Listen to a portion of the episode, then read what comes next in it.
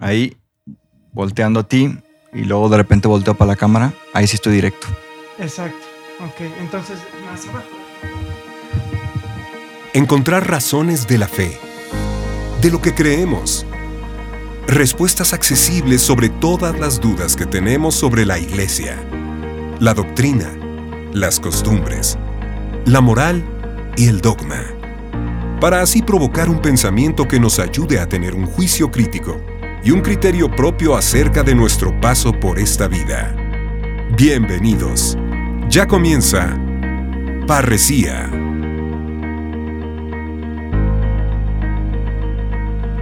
¿Cómo están? Bienvenidos a un episodio más de Parresía, padre. José Ignacio, qué gusto. Ahí vamos, ahí vamos. Oigan, aparte de, de las épocas complicadas, en tiempo me refiero de, de cuando estamos grabando, porque el padre lo agarramos en plena cuaresma con todas las actividades del mundo.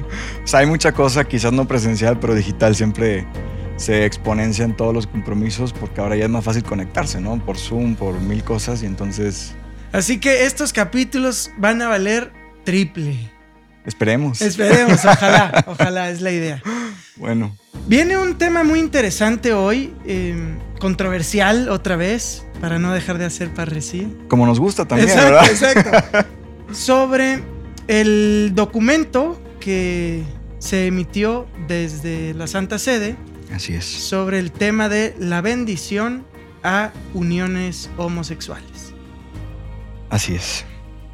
Un tema interesante, Un ciertamente. tema interesante y que yo creo que va a ser eh, lleno de, de, de conocimiento para, para, los que desconocemos sí. mucho del contexto, de dónde viene, para dónde va, por qué se dice esto, etc. Y luego también es bastante reciente porque fue ayer. O sea, uh -huh. ayer día 15 salió este documento eh, por parte de la Congregación para la Doctrina de la Fe, firmado por el cardenal Ladaria.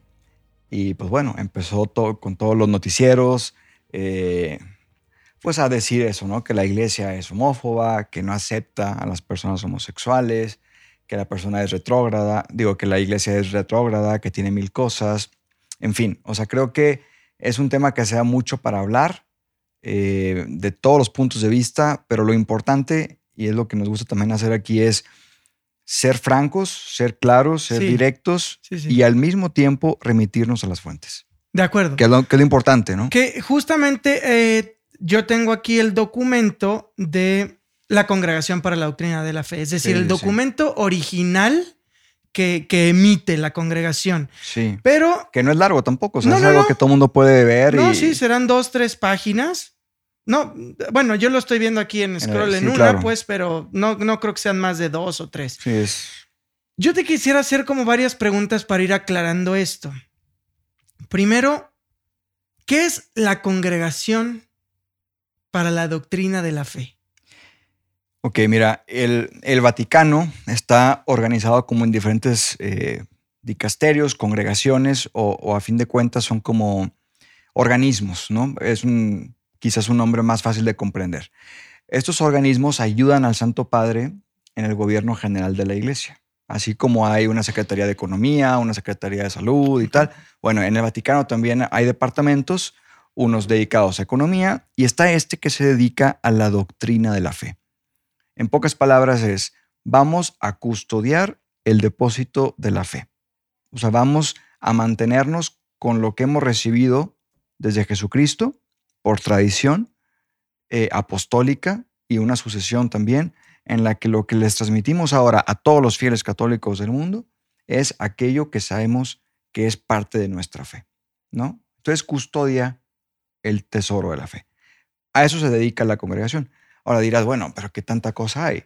Pues que sí puede haber muchas desviaciones en todo tipo. Por ejemplo, puede haber eh, espiritualidades, puede haber ideologías, puede haber idolatrías, puede haber, en fin, una cantidad de cosas que cuando la Congregación para la Doctrina de la Fe las observa, dice, oigan, eso de ahí en concreto que están haciendo, que están diciendo o lo que sea que están publicando, no es propiamente lo que la Iglesia Católica cree.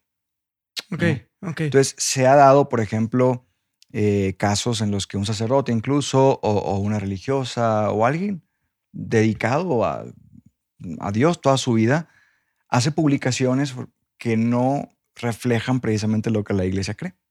Y entonces la iglesia dice, oye, está teniendo mucha difusión, además es sacerdote o es religiosa o qué sé yo, no está bien porque puede confundir al pueblo de Dios, vamos a corregir.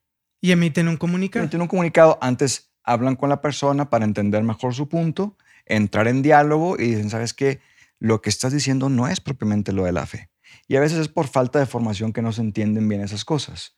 De hecho, hay gente tan capacitada en, en- el Vaticano que estos documentos no los escribe una sola persona y se publican por internet. O sea, son documentos que los revisan varias personas, eh, monseñores, obispos, el mismo cardenal Ladaria, lo llega quizás a presentar al Santo Padre porque es de las pocas posiciones en la iglesia, el prefecto para la congregación de la doctrina de la fe, que tiene semanalmente una cita con el Papa.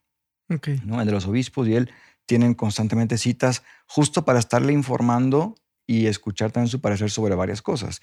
Entonces, esta congregación, hoy se le conoce así, hace quizás siglos, era el famoso Santo Oficio, ¿verdad? El Santo Oficio, Ok. que se encargó también en su momento, siglo XVI, eh, pues de quemar a los herejes y de hacer mil cosas, ¿no?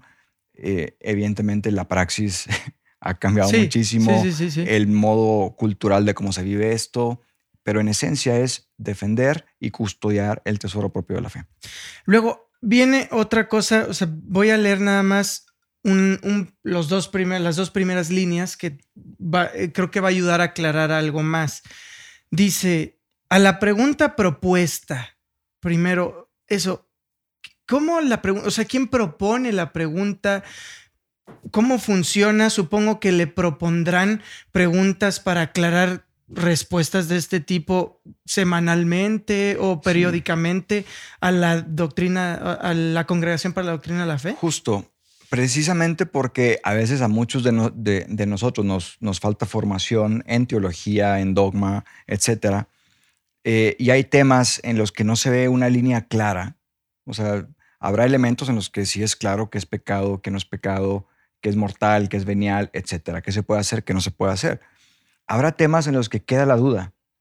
Y es cuando entonces uno puede eh, lanzar la pregunta a la Congregación para la Doctrina de la Fe, que en este caso es a la pregunta propuesta. O sea, no es nada más que ellos mismos la formulan, sino Alguien que la propone, es lo que yo entiendo, porque aquí dice a la alguien pregunta se las manda. propuesta. justo alguien se las manda, se las hacen llegar y es muy sencilla.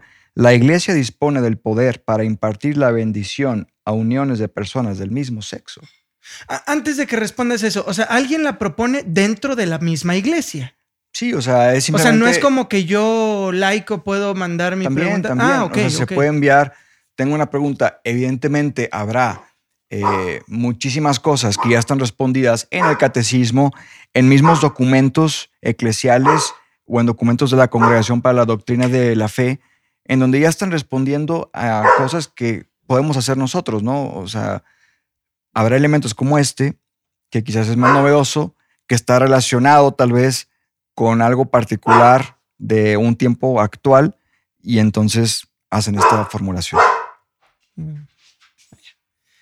Ok, entonces, y, y después automáticamente de eso dice, se responde negativamente. A la pregunta que acabo de hacer. Ah, a la pregunta, o sea, y después dice nota explicativa. ¿Siempre son así las Sí. respuestas? Sí, es un modo muy, o sea, primero es conciso, claro y es muy escolástico. O sea, un Santo Tomás de Aquino, por ejemplo, en, en- su época, si tú lees la Suma Teológica, él respondía muchas cosas así, ¿no?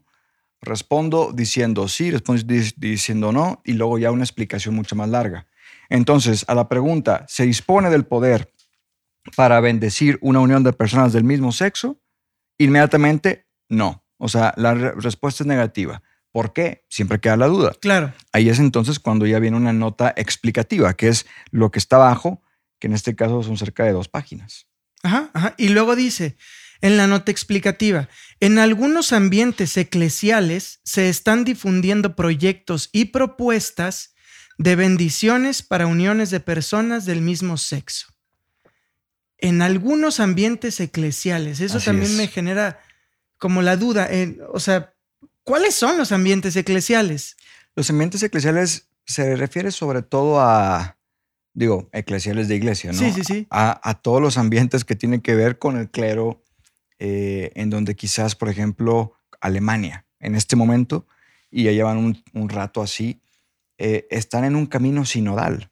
O sea, ¿qué significa un camino sinodal? Es un camino en el que todos, sobre todo los dirigentes de la iglesia, están tratando juntos sobre varios asuntos, de modo que después de eso se emane un documento que suele ser ya un documento pues, más, oficial del sínodo de los obispos, en el que pueden participar laicos, quizás con una que otra ponencia, sacerdotes, en fin. Y entonces ese documento es lo que ya queda como algo propio de la iglesia, por decir, mexicana, alemana, estadounidense, porque hay una conferencia episcopal que comprende a todos los obispos. En este momento en Alemania eh, siguen con un camino sinodal, todos los obispos de ahí, y han estado comentando en los últimos meses este tema. Eh, bendecir o no bendecir a las uniones, como viene aquí, de personas del mismo sexo. Hay obispos que han dicho que sí y se pronuncian de modo favorable. Obispos, a ver, tenemos que comprender que el rol del obispo en la diócesis es bastante fuerte. O sea, no hay nadie sobre el obispo. El obispo es el mismo Cristo en su diócesis. Claro que está sobre de los obispos el Santo Padre, pero el obispo tiene sobre la diócesis muchísimo. ¿Algún obispo pudiera decir aquí sí se da la bendición? Sí, y precisamente estaría entrando en un desacato. Ok. Por eso se mandan estos documentos, ¿no? Entonces, puede haber confusión, puede haber falta de formación, puede haber mil cosas. El caso es que recientemente sí ha habido obispos alemanes que han dicho, eh, sí se puede tener una bendición a uniones de personas del mismo sexo, ¿no? Eso ha generado confusión, no solamente entre los obispos, sino entre sacerdotes, entre laicos que dicen qué está pasando, está cambiando el dogma, la praxis de la iglesia, eh, qué está pasando con la pastoral, en fin, el Papa Francisco luego lo quieren ahí medio embarrar a veces, eh, porque claro, él dijo en un vuelo, pues quién soy yo para juzgar y como que de ahí se pescan y y mil cosas. De repente sale un documento de estos donde dice negativo y claro que, ¿qué hacen los obispos? En este caso, los de Alemania, que ya habían estado trabajando sobre esta línea, acogen el texto y dicen, bueno, lo vamos no nada más a recibir con un asentimiento 100% de ok, sino que también lo vamos a considerar y lo vamos a debatir, platicar, etcétera. Lo cual está, no está mal, ¿no? O sea, siempre y cuando el obispo diga, o sea, yo, ok, acato la orden, pero puedo exponer más allá de, una negativa mi, mi, mi sentir y mi pensar y lo que hayan ellos hecho en lo que dice aquí justamente, en proyecto y propuesta. Exacto, o sea, siempre es bueno, a ver, entrar en diálogo, tender puentes, estar en camino hacia un descubrimiento cada vez pues, más claro, más profundo de la verdad. Ahora bien, si hay un pronunciamiento muy claro de lo que de lo que la iglesia está diciendo a través de la Congregación para la Doctrina de la Fe, que no significa esto, ah, bueno, al cabo es la Congregación para la Doctrina de la Fe, es un organismo de la iglesia, entonces la iglesia no piensa esto. No. Cuando emanan este documento es la iglesia quien está pensando esto. Y entonces es ahí en donde tenemos que también tener cuidado y decir, bueno, si ya me están diciendo negativamente, se lee el texto, se estudia, quizás habrá una que otra distinción por hacer todavía, una que otra arista que limar, no lo sé. O sea, los que se ponen a escribir estos documentos consideran de verdad palabra por palabra, porque luego pues va a haber miles de ojos, miles de mentes que lean esto. Como ya las hay. Como ya las hay, y que digan, a ver, Aquí hay que distinguir todavía. Acá hay que tener cuidado. Acá no sé qué. Tal documento de tal año dice no sé qué. Entonces, una nota de estas, explicativa, aunque uno la lea en cuestión de cinco minutos, trae una formulación mucho más profunda. Sí, y ahora ya, digamos, dejando la parte textual del documento, te, o sea, ya van como las preguntas que me surgen nada más a partir de leerlo. El documento está en línea para quien lo quiera quien lo quiera leer está en, la página de, la prensa del Vaticano, o sea, literalmente. Vatican.va en la prensa. Ajá. Entonces, yo entiendo Y te voy a decir, me parece una gran respuesta por parte de la Congregación para la Doctrina de la Fe, porque a mí pensar, entendiendo cómo está el, tema de todo esto hoy en día, ¿no? Creo que es una pregunta que también viene generada con cierta jiribilla.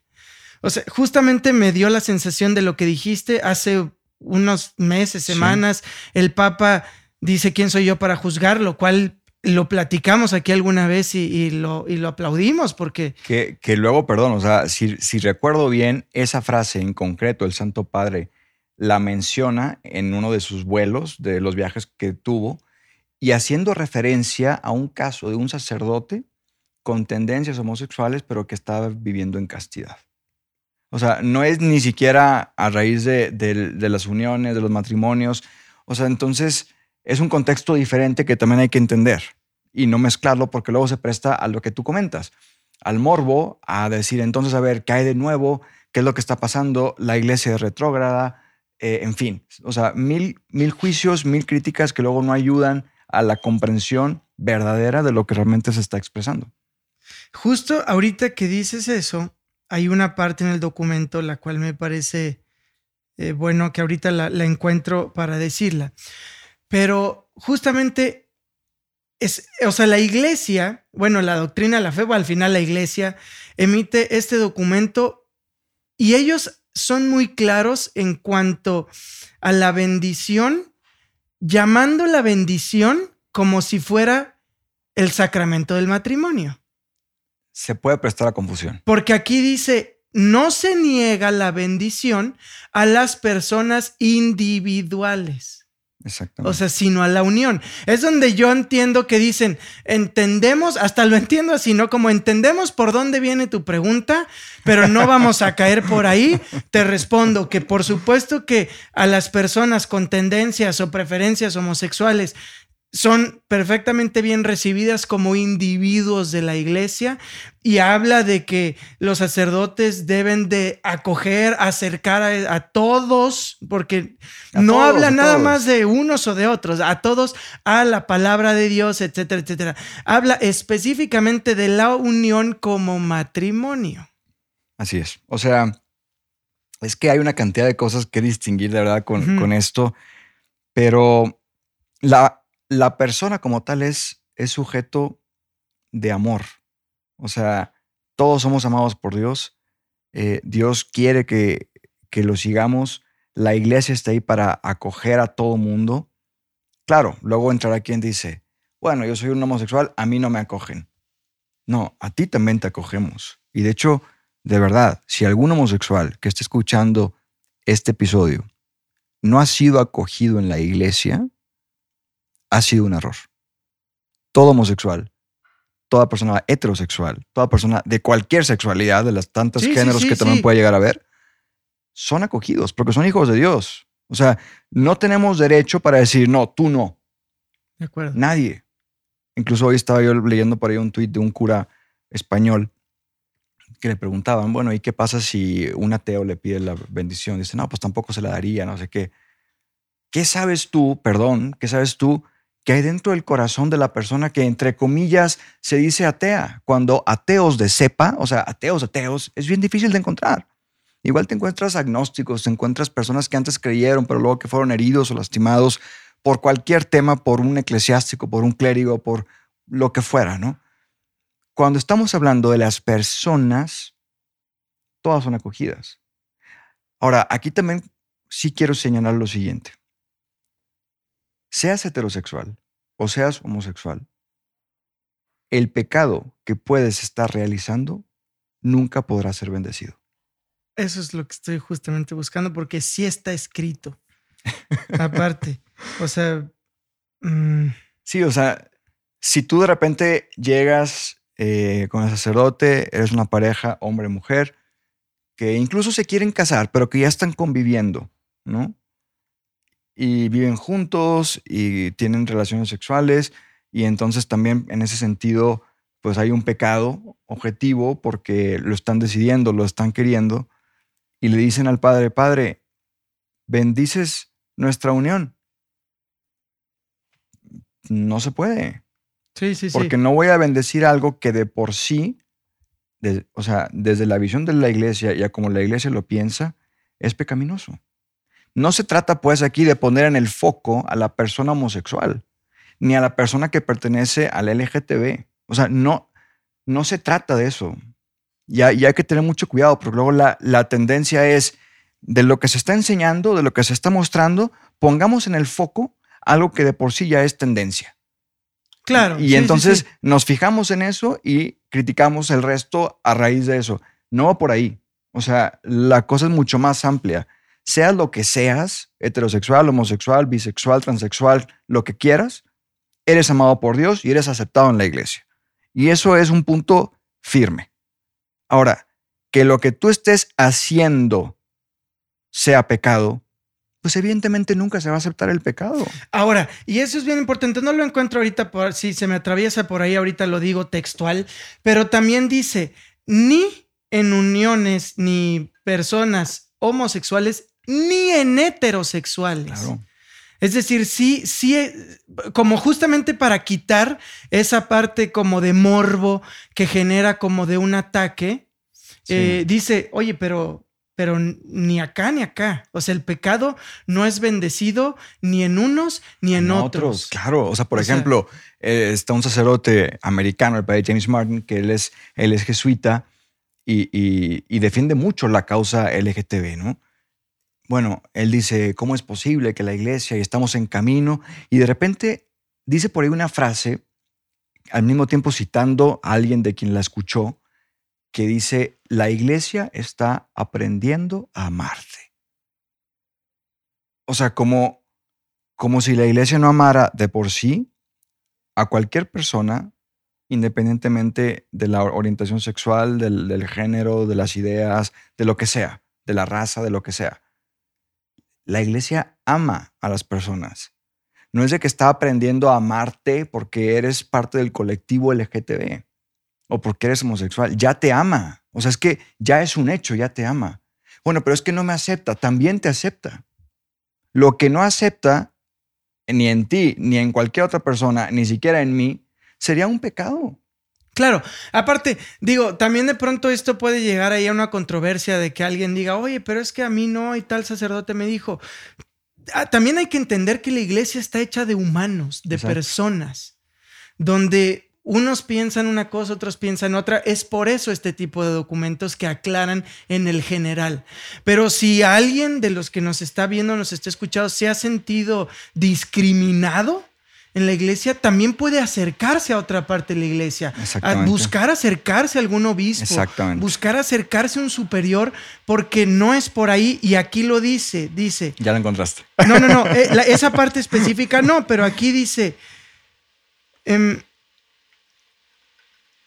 o sea, voy a leer todo el párrafo porque dice, en estos caminos la escucha de la palabra de Dios, la oración, la participación en las acciones litúrgicas eclesiales y el ejercicio de la caridad pueden desempeñar un papel importante con el fin de apoyar la tarea de leer la propia historia y de adherirse con libertad y responsabilidad a la propia llamada bautismal. Porque Dios ama a cada persona como también lo hace la iglesia, rechazando toda discriminación injusta. Es decir, aquí no hay aristas. Para mí en este párrafo no hay aristas. O sea, está clarísimo. Por eso cuando un sacerdote con, con una audiencia tremenda dice, la iglesia está aprendiendo a amarte, espérame, o sea, es que de hecho ya lo están diciendo. Sí, sí, aquí dice, Dios ama a cada persona como también lo hace la iglesia. Claro. Es una afirmación. Es una afirmación que a su vez aquí está referenciada con el número 2 y la están sacando del Sínodo de los Obispos. documento final de la decimoquinta Asamblea General Ordinaria, en el número 150. Para quien todavía quiera profundizar más en el documento del cual están sacando esta cita para esta explicación. En fin, aquí a lo que voy es, o sea, si queremos ver como un problema solamente desde un punto de vista, siempre se va a poder lograr. Siempre. Pero cuando queremos objetivizar el problema y decir, no es el problema que seas homosexual, no es el problema que la iglesia te rechace o que sea entre comillas, homófoba, sino que no se puede bendecir aquello que es pecado, que ese es el centro del tema, Exacto. uno entiende ya por qué este documento se emana. Y luego esto en relación con todo el tema que traen los obispos en Alemania, que también es interesante, ellos decían, se puede bendecir algo bueno de la unión entre dos personas del mismo sexo, porque no todo es malo. Y efectivamente, no todo es malo. Igual y dos personas del mismo sexo dicen, queremos vivir porque tenemos, nos tenemos un cariño personal, un cariño, qué sé yo, especial, porque somos amigos, porque nos ayudamos el uno al otro, o la una a la otra, qué sé yo, ¿no? Eh, ahora, pues que hagan eso no pasa nada. Pero ya bendecir, esto es decir bien, que eso significa bendecir a fin de cuentas, decir bien de una unión que de por sí lleva o puede llevar al pecado, ¿no? Eh, nunca va a suceder. No, y tan claro como lo dice por aquí, que dice, o sea, insisto, para que tampoco sientan esta parte de- de- del juicio, del Sí, ataque, es tampoco se bendice a las uniones heterosexuales No. que están inhibiendo la vida. O sea, ponle tú que yo de repente me encuentro con una, con una mujer y le digo, oye, estoy enamorado de ti, quiero vivir contigo, nos vamos a vivir juntos incluso. Yo sigo da- dando misa por ahí porque pues así como que mantengo la vida un poquito Sí, medio sí. oculta y tal. Y luego voy con un cura y le digo, oye, padre, pues fíjate que, a ver, yo estoy dando misa en tal parroquia o en tal lugar, pero pues al mismo tiempo ando con, con esta mujer. Eh, ya vivo junto con ella, entonces pues bendícenos. Evidentemente no me daría la bendición. Claro. Sí, Me diría, sí, sí. padre, estás mal de la cabeza. Si bien me va, ¿verdad? Me va a decir, a ver, tú tienes una vocación, tú tienes esto, tú tienes lo otro, con responsabilidades, en fin, con mil cosas. No puedo decir, ah, me estás discriminando. No, no es que te discrimine, es que no puedo. O sea, no hay una posibilidad ni siquiera de hacerlo.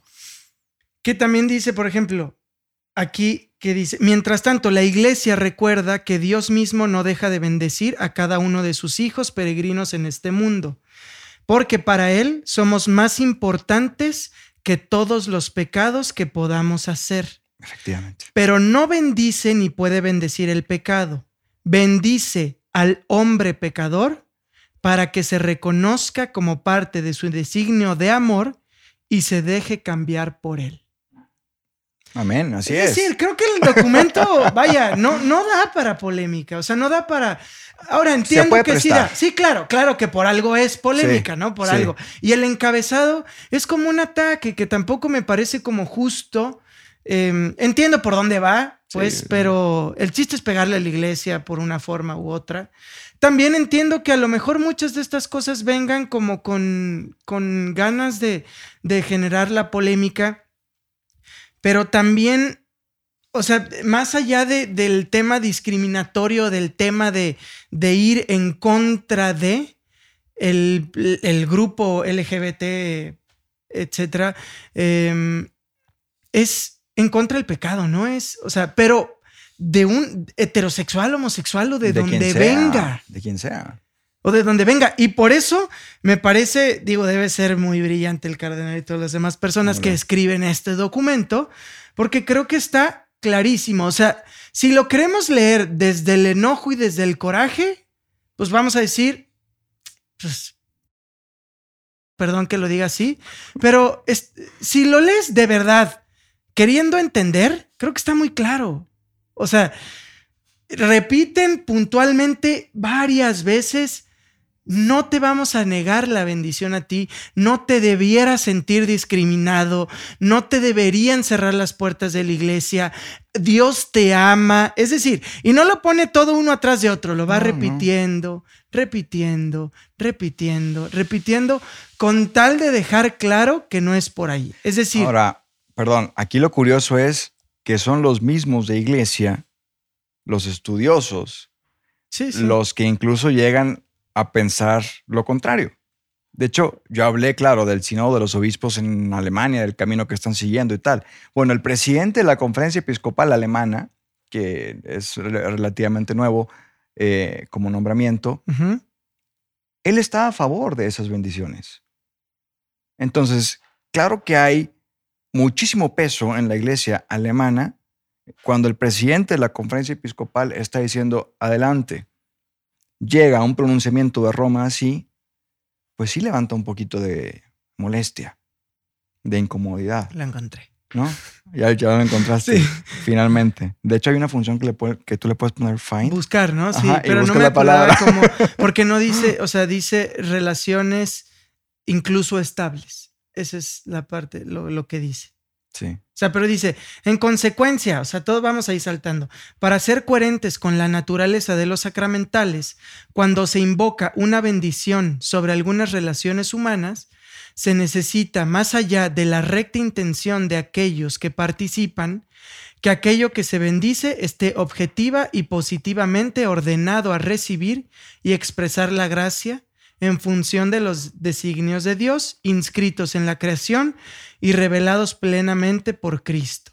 Claro. Después, un poquito más, y dice, por este motivo no es lícito impartir una bendición a relaciones o a parejas incluso estables que implican una praxis sexual fuera del matrimonio, es decir, fuera de la unión indisoluble de un hombre y una mujer abierta por sí misma a la transmisión de la vida, como es el caso de las uniones entre personas del mismo sexo.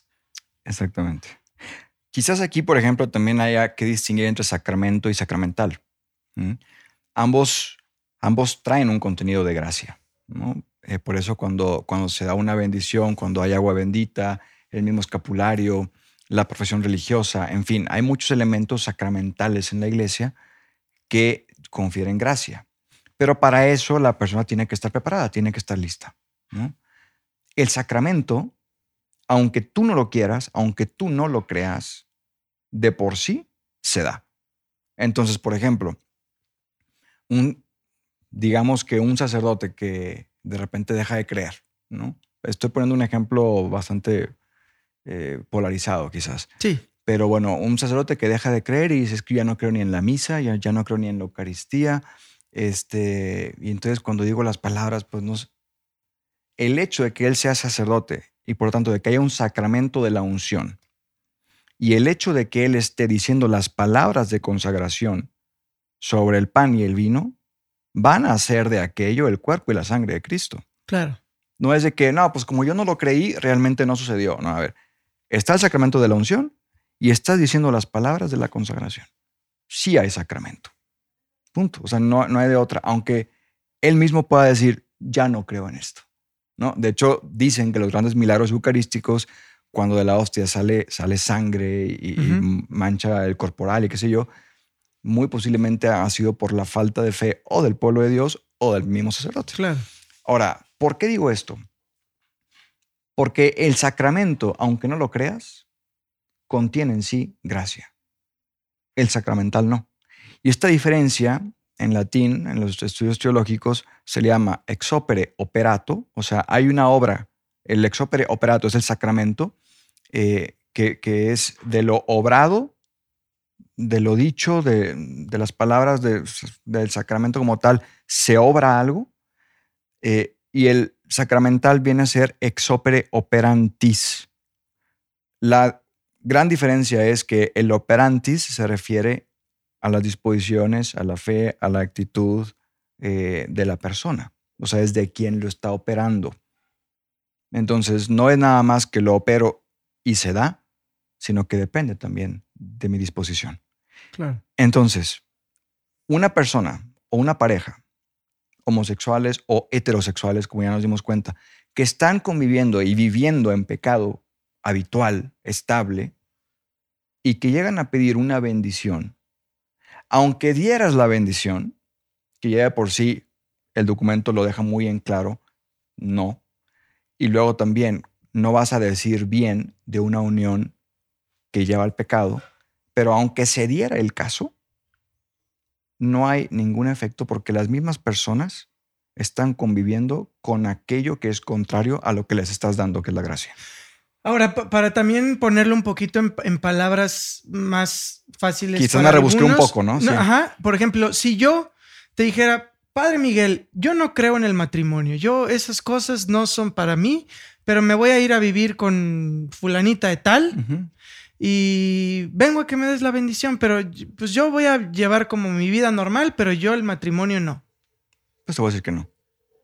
No, o sea, no voy a bendecir la unión tuya con fulanita. Exacto. Que tú me dices, padre, bendíceme a mí porque fíjate que estoy postulando para un trabajo y, y necesito, te bendigo. ¿no? Claro. Que dice ella, oye, incluso, oye, quedé embarazada fuera del matrimonio sacramental. Padre, me bendices a mí y a mi criatura. Los bendigo. ¿No? Pero no bendigo la unión. Claro, y ahora otra cosa bien importante es decir, o sea, este los bendigo es los bendigo en nombre de Cristo, me explico, o sea, no es, o sea, en nombre de Dios, pues no es los bendigo yo, yo, José Ignacio, te bendigo porque yo, Exacto. porque yo nada, pues, porque yo solamente in persona Christi, ¿no? O sea, siendo un sacerdote. Te quedó bien grabado eso. No, sí, sí, sí, hay cosas que ya no se me van a olvidar nunca. Eh, es eso, ¿no? O sea, y, y a mí me, me llama mucho la atención los encabezados de, de, de todas las, pues como vimos la vez pasada, como en lo de las noticias polarizadas. Entiendo por dónde va, para dónde va, pero me queda claro, me gusta a mí que, que, que se explique de esta forma porque también sirve para aclarar, y lo dijiste tú, si alguien de una persona homosexual nos está escuchando, este... Ahora, y, y ahorita que, que lo estoy diciendo, me viene a la cabeza, y no, so- no solo las personas homosexuales, porque también algunas veces yo he escuchado que, que personas eh, divorciadas, vueltas a casar, etcétera, se sienten también tema, discriminados en, en la iglesia y no es por ahí. O sea, creo que este documento aclara mucho más allá de, de solamente aclarar el tema de la bendición como, como unión de las personas homosexuales, porque si la bendición individual lo dice textual. Y el amor a la persona. Exacto, ese textual está, o sea, no hay que darle más vueltas. Y, y de verdad, o sea, y, y lo repito otra vez, si tú has sido rechazado, alejado, qué sé yo, de la iglesia por algún miembro del clero, por incluso un grupo parroquial que esté metido en la iglesia y que te hicieron el feo y dijeron aquí no queremos nada contigo, porque estás divorciado, vuelto a casar, o porque tienes otra preferencia sexual, o porque perteneces al colectivo LGTB, o por, por lo que sea, por lo que sea, ha, ha estado mal aquello. Y, es casi como decir perdón. O perdón porque no, no es lo que la iglesia quiere. También sería lo contrario a una bendición, ¿no? Justo dada la etimología que acabas de decir de decir bien, sería también la contra, o sea, es algo que no, que No es así, que no va. Incluso Jesucristo mismo nunca, nunca se paró. O sea, nunca. A ver, señaló el pecado, condenó el pecado, invitó a los pecadores a no seguir pecando, efectivamente.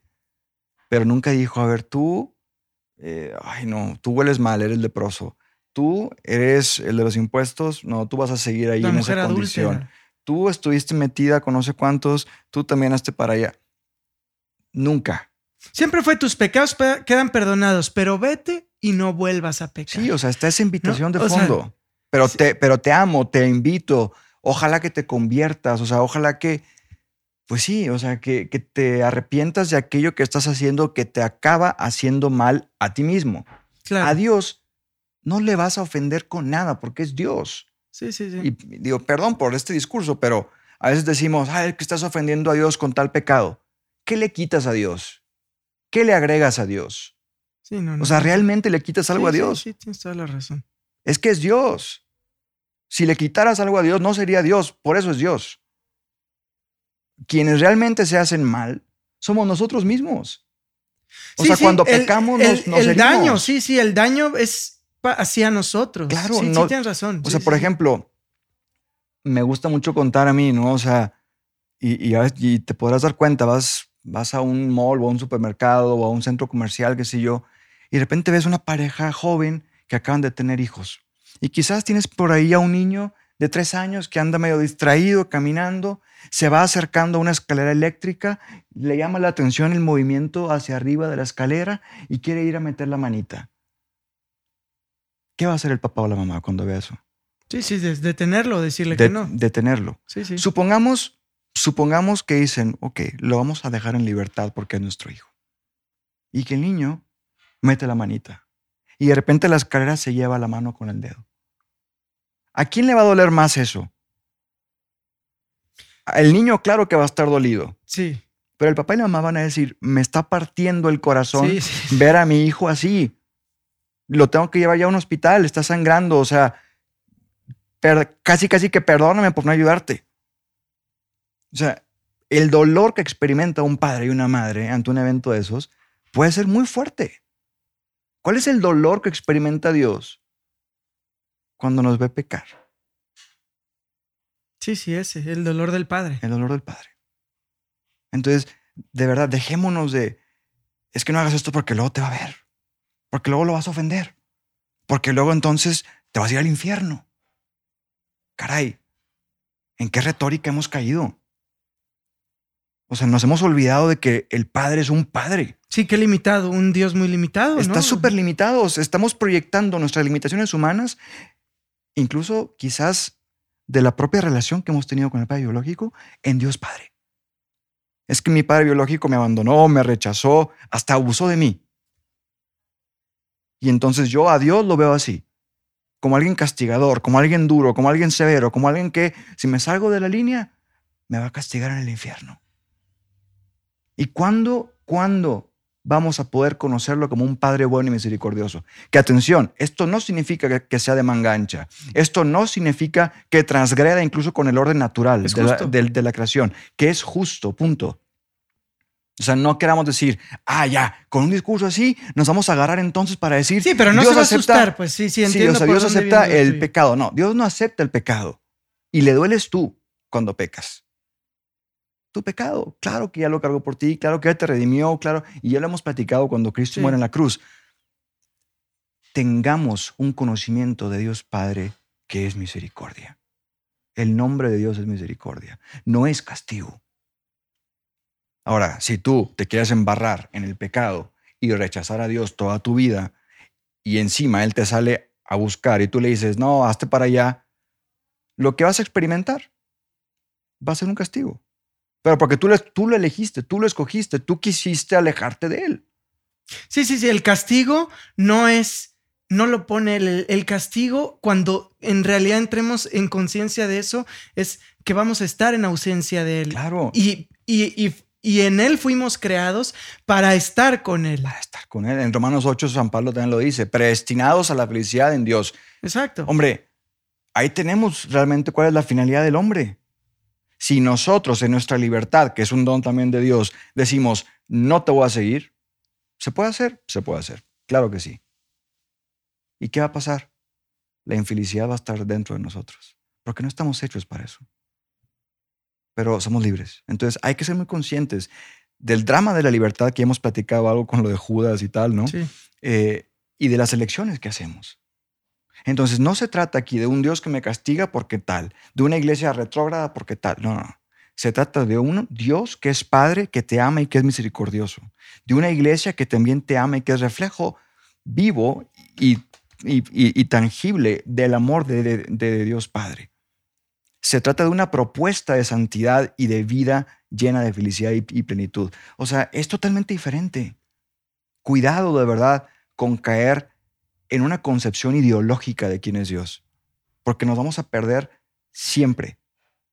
No, esto, miren, esto estaría como si estuviéramos en un auditorio de ponernos, pararnos, hacer amén, dar un aplauso. Igual- De verdad, no sabes, o sea, me puse hasta chinito, tienes toda la razón. O sea, sí pocas veces te había ¿no? visto Pero- como tan, y me parece como tan cierto, o sea, tanta verdad.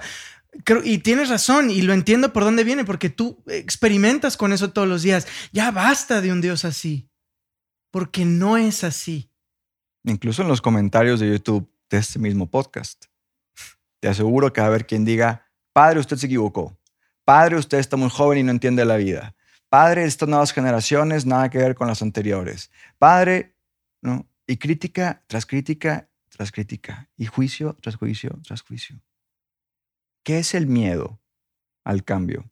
Es una proyección de la inseguridad interior. si la persona tiene inseguridades, yo más bien la invitaría a tener un camino de seguridad en Dios y dejarse de seguridades, entre comillas, humanas. De seguridades incluso eh, en el tercer nivel, se podría decir, de religiosidad. Para que me entiendan mejor y no vaya a haber después confusión con esto, pueden irse al podcast de Es de Humanos, en donde hablo de si el ser humano es religioso por naturaleza. Ahí se explican incluso los tres niveles de religiosidad. Porque luego igual, ah, ¿cómo es que ya está el padre en contra de la religión? No. No, no, no, vaya. No, o sea, no es estar en contra de la religión, pero hay muchísimos actos religiosos que nos aferramos a ellos con la ilusión de verdad, de que nos den seguridad humana. Y entonces yo creo que quizás por estar rezando el rosario todos los días de mi vida, ya voy a ser salvado. Pero por otro lado, me cargo al prójimo con juicios. Lo estoy criticando constantemente. Soy severo o severa no solamente conmigo, sino con los demás. Y estoy mandando a todos al infierno, porque son unos infieles. Pero con el rosario diario me voy a salvar. Perdón. Sí, sí, no, ahí basta. Sí, sí, me queda claro que no es así. Esa visión no es la correcta. No, y aparte. Porque entonces el rosario incluso sería como un elemento mágico. Y estamos cayendo en idolatría. Sí. Oye, pero se puede caer en, idolatría con algo que es propio del catolicismo también, porque depende de cómo lo vives. Y de verdad hay que tener muchísimo cuidado con eso. Quizás hemos sido formados así. Quizás desde chiquitos hemos sido manipulados de ese modo por la fe. ¿No? Oye, cuidado, no agarres ese dulce porque Diosito te está viendo. Y pórtate bien, porque si no, puede venir el coco ¿verdad? Beto sabe quién era el coco, pero llega, pero llega el coco. Entonces, como que siempre hay una condicionante de decir, me porto así, no me porto así, o si haces tal cosa, te puedes ir al infierno. Espérame, si, si desde chiquitos somos condicionados, manipulados incluso de un modo tal, ¿cuándo vamos a conocer a Jesucristo libremente? ¿Cuándo vamos a decir, este es Dios y yo lo conozco? Y Dios no anda, perdón, con todas estas cosas que andan en los medios de comunicación diciendo que si la iglesia, que si no la iglesia, que si no los juicios y que si me, rechaza y que Dios te ama, Dios te acepta, Dios te quiere. Y te quiere salvo, o sea, te, te quiere con Él por la eternidad. Es tan difícil de entender eso. Estamos tan condicionados por heridas, por, por, por psicologías rotas, por cuidado. Me vino a la cabeza, de cuenta que ahorita que dijiste todo esto, siento todas estas cosas de las preguntas de la prensa y todo como aquellos doctores de cuando Jesucristo que le preguntaban y él no, no respondía tal cual las cosas que le preguntaban. Él decía, vaya, eh, mi reino no es de aquí, pues. O sea, y no solo eso, la mujer adúltera en Juan 8, y vuelvo, ya lo hablamos en una ocasión, ¿no? La hemos pescado en flagrante adulterio. Y llegan como casi orgullosos. Estamos cumpliendo la ley. No, aquí está la prescripción. Es más, te la estamos mostrando, maestro. Dinos tú qué va a pasar con ella. ¿Y él qué hace? Sigue escribiendo en la tierra. ¿Quién sabe qué está escribiendo nuestro Señor? Pero me hubiera gustado ver que, de verdad, o sea, ¿qué estaba poniendo ahí? Como, mira, ustedes siguen en sus rollos, que, que lo importante es la persona, el corazón. Y ese sí lo conoce Jesucristo. Y luego le preguntan de nuevo. Y entonces él dice, el que esté libre de pecado, que tire la primera piedra. Le respondió. No, no, no. No, no. Pero sí les hizo ver que lo que ellos estaban viviendo interiormente y desde donde estaban juzgando a la otra persona, nada que ver con lo que Jesucristo vino a enseñar desde el más anciano al más joven empiezan a tirar la piedra. Porque los ancianos, quizás por experiencia, quizás porque se dan cuenta que efectivamente en su vida pues tampoco eran los inmaculados. Claro, claro. Y dicen, pues ahí está, ¿no? Quizás el joven trae un poquito más de ímpetu, un poquito menos de conocimiento, experiencia, qué sé yo. Se queda solo él con ella. Mujer, ¿quién te ha condenado? Nadie, Señor. Tampoco yo lo hago. Vete y no peques más. ¿Qué habrá experimentado esa mujer? Misericordia. Misericordia, amor acogida, perdón, redención, salvación. Pero con los otros, ¿qué iba a experimentar? Hasta una lapidación. Quizás ahora sería una lapidación mediática. Claro, sí, sí, En donde no hay piedras físicas, pero sí hay frases, tweets, imágenes, noticias, y así la pidamos. Capitulazo, oigan, ya ha terminado y yo estoy, em, o sea, emocionadísimo. Me parece increíble, lleno de buenas noticias, aclaradoras y enérgicas. Eso me gustó. Porque... Es que sí me apasiona el tema no, no, de no, Dios. No, no, perdón, qué pero- padre. No, no, no, no, no. Y aparte, te voy a decir algo. O sea, es la verdad. Esa es la verdad. Y creo que va, espero y va a gustar mucho este capítulo. Está. Esperemos que ayude y, y- y efectivamente, o sea, que también deje claras las cosas, ¿no? O sea, quizás no es que estemos aclarando aquí del todo, 100%, y sí, nuestra posición es la totalmente clara, porque tampoco se trata de No, eso. no, pero no, eh, lo, más, lo más importante es que me parece que objetivamente no hay ninguna posición. O sea, hay simplemente cosas textuales, escritas, que ya están dichas, que van más allá de una posición. O sea, no es, no es estar a favor o en contra, es que Dios te ama y ya está. O sea, no es estar a favor o en contra, es que no, te, no, no se bendice el pecado, se bendice al hombre pecador. Es decir, a mi José Ignacio, pecador, que peco todos los días sin dejar uno sin haber pecado, lo cual es la verdad, a mí entender que, que Dios me ama y que Dios me bendice, a mi pecador, no a mi pecado. Mi pecado lo puedo redimir en Cristo y puedo pedir perdón y acercarme a la confesión y decir, Padre, pero ahorita haz de cuenta que me estoy acercando a la confesión y que, y que siento que de verdad, honestamente, Jesucristo en el Padre Miguel me dice, ¿quién te ha juzgado, José Ignacio?